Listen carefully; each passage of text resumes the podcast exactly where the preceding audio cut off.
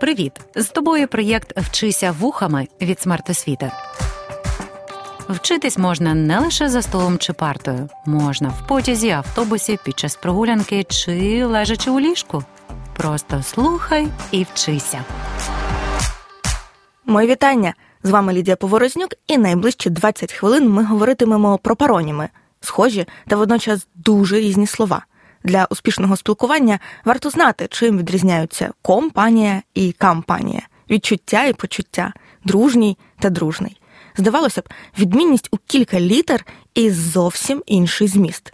Для початку пропоную вам послухати уривки із двох випусків новин. Подумайте, у якому з них помилка.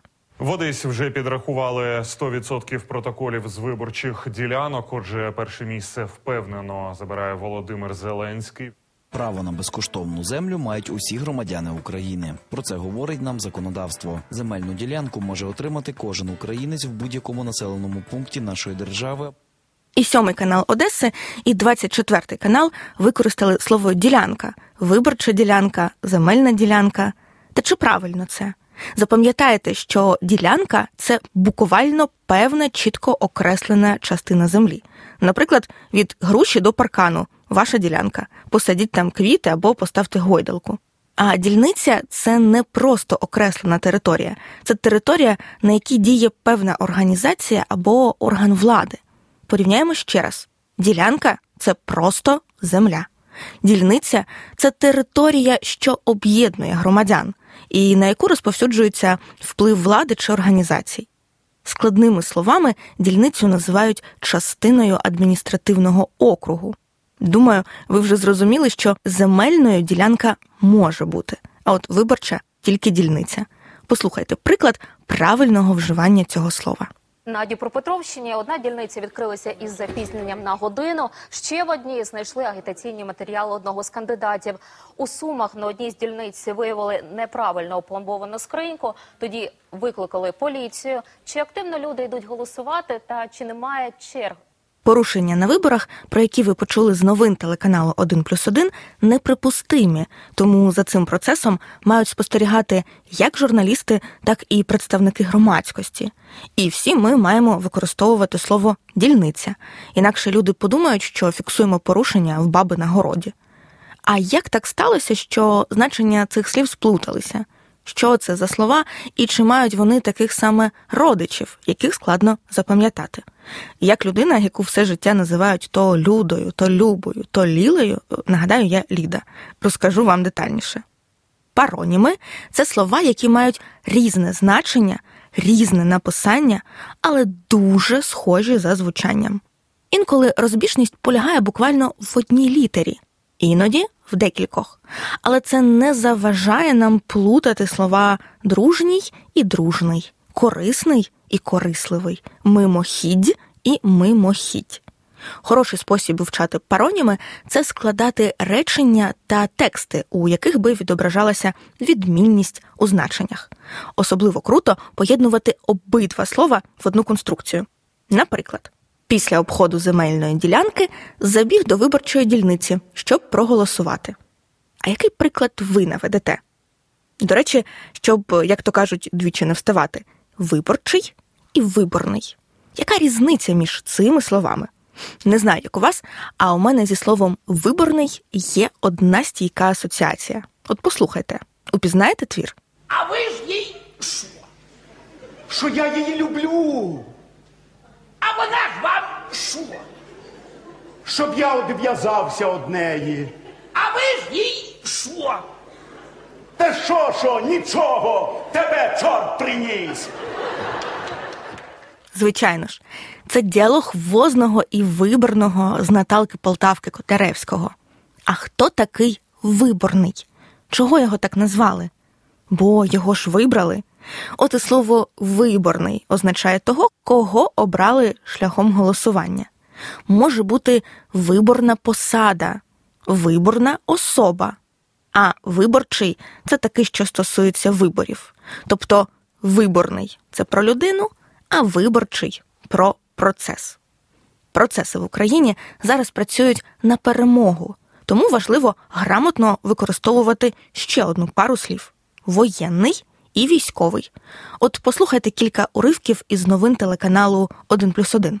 Наталю, вітаю. Як тривають навчання? Що кажуть військові інструктори і наші бійці? І чи вже можливо прибув туди Анджей Дуда, як це анонсували? Верховна Рада затвердила укази президента і вже вкотре продовжила ще на 90 днів дію воєнного стану та мобілізацію в країні.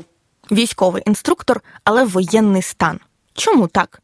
Бо воєнний той, що стосується війни як глобального процесу. Воєнний стан це стан на період війни. Воєнна загроза це загроза на війні. А от слово військовий позначає все, що стосується війська як організації. Військовий інструктор інструктор, що навчає військо. Військові маневри маневри, що робить військо. Військова таємниця це таємниця, яку зберігають у війську. Військові частина громади, а громада це іменник, від якого утворюються наступні пароніми: громадський і громадянський. Ви, до речі, помітили, що пароніми це слова однієї частини мови, ще й дуже часто спільнокореневі.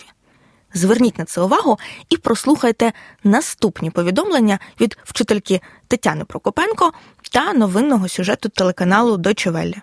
У якому з них є помилка? Сьогодні ми поговоримо про твої громадські права та обов'язки. Громадський транспорт одна з візитівок німецької столиці, а разом з тим і одна з переваг проживання тут. Громадські права і громадський транспорт. У якому з випадків маємо правильне словосполучення. Громадський це той, що стосується громади, групи людей, а громадянський той, що стосується особи, яка є громадянином певної держави. Відповідно, громадським може бути транспорт, організація, думка. А от права в нас виключно громадянські. Послухаймо, як це словосполучення вживається в реальному мовленні на каналі 1+,1. Вашингтон за громадянські права і проти Трампа до американської столиці на одну з наймасовіших у країні акцій протесту марш жінок з'їхався майже мільйон людей з усієї Америки. Пам'ятаєте наш спосіб вивчення паронімів? Складімо речення, у якому були б слова воєнний та військовий. Утвориться щось на кшталт цього. На період воєнного часу я працюватиму військовим інструктором. Або ж воєнна загроза потребує серйознішого ставлення до військових таємниць. Упевнена, ви впоралися. А тепер спробуємо зробити те ж саме зі словами громадський та громадянський. Наприклад, громадська думка показує, що за громадянські права варто боротися. Або ж під час громадянської війни громадські організації допомагали населенню. Думаю, і це завдання не було складним. А як щодо возного і виборного? Вони персонажі Котляревського, тут вас не піймаєш. А як щодо виборного і виборчого? Складіть речення із цими словами. Я утворила таке: перш ніж відкривати виборчі дільниці, варто визначитися з виборними посадами. Точно знаю, ви теж придумали класні речення, тому можемо рухатися далі.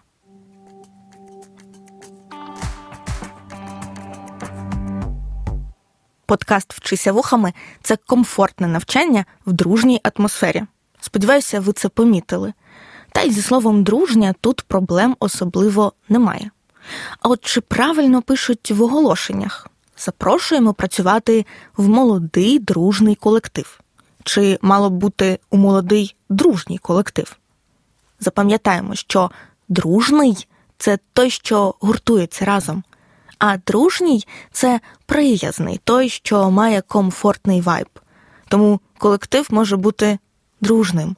А от у цьому дружному колективі траплятиметься дружня усмішка, дружнє ставлення тощо. Складете речення із цими паронімами. Може утворитися щось на зразок. У нас дружний клас. Не дивно, що ви помітили дружній тон розмови.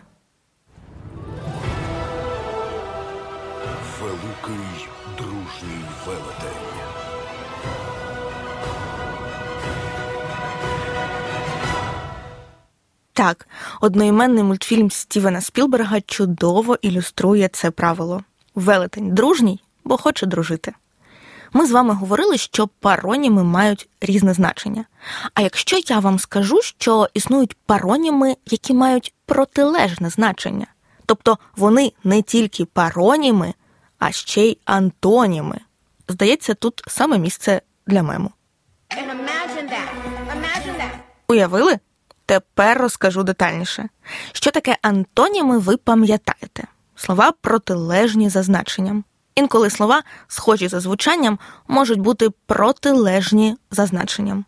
От, наприклад, нечисленний та незчисленний. Нечисленний це той, що складається із невеликої кількості людей. Наприклад, нечисленна кількість глядачів прийшла на концерт через зливу. А от незчисленний, навпаки, той, якого порахувати, обчислити складно, бо настільки багато. Незчисленна кількість коментарів з'явилася під відео про нову пісню гурту. В день святкування сторіччя кінофабрики навпроти будівлі підприємства пройшов нечисленний мітинг. Учасники представились колишніми працівниками. кажуть, вийшли проти розпродажу майна та, зокрема, гуртожитку.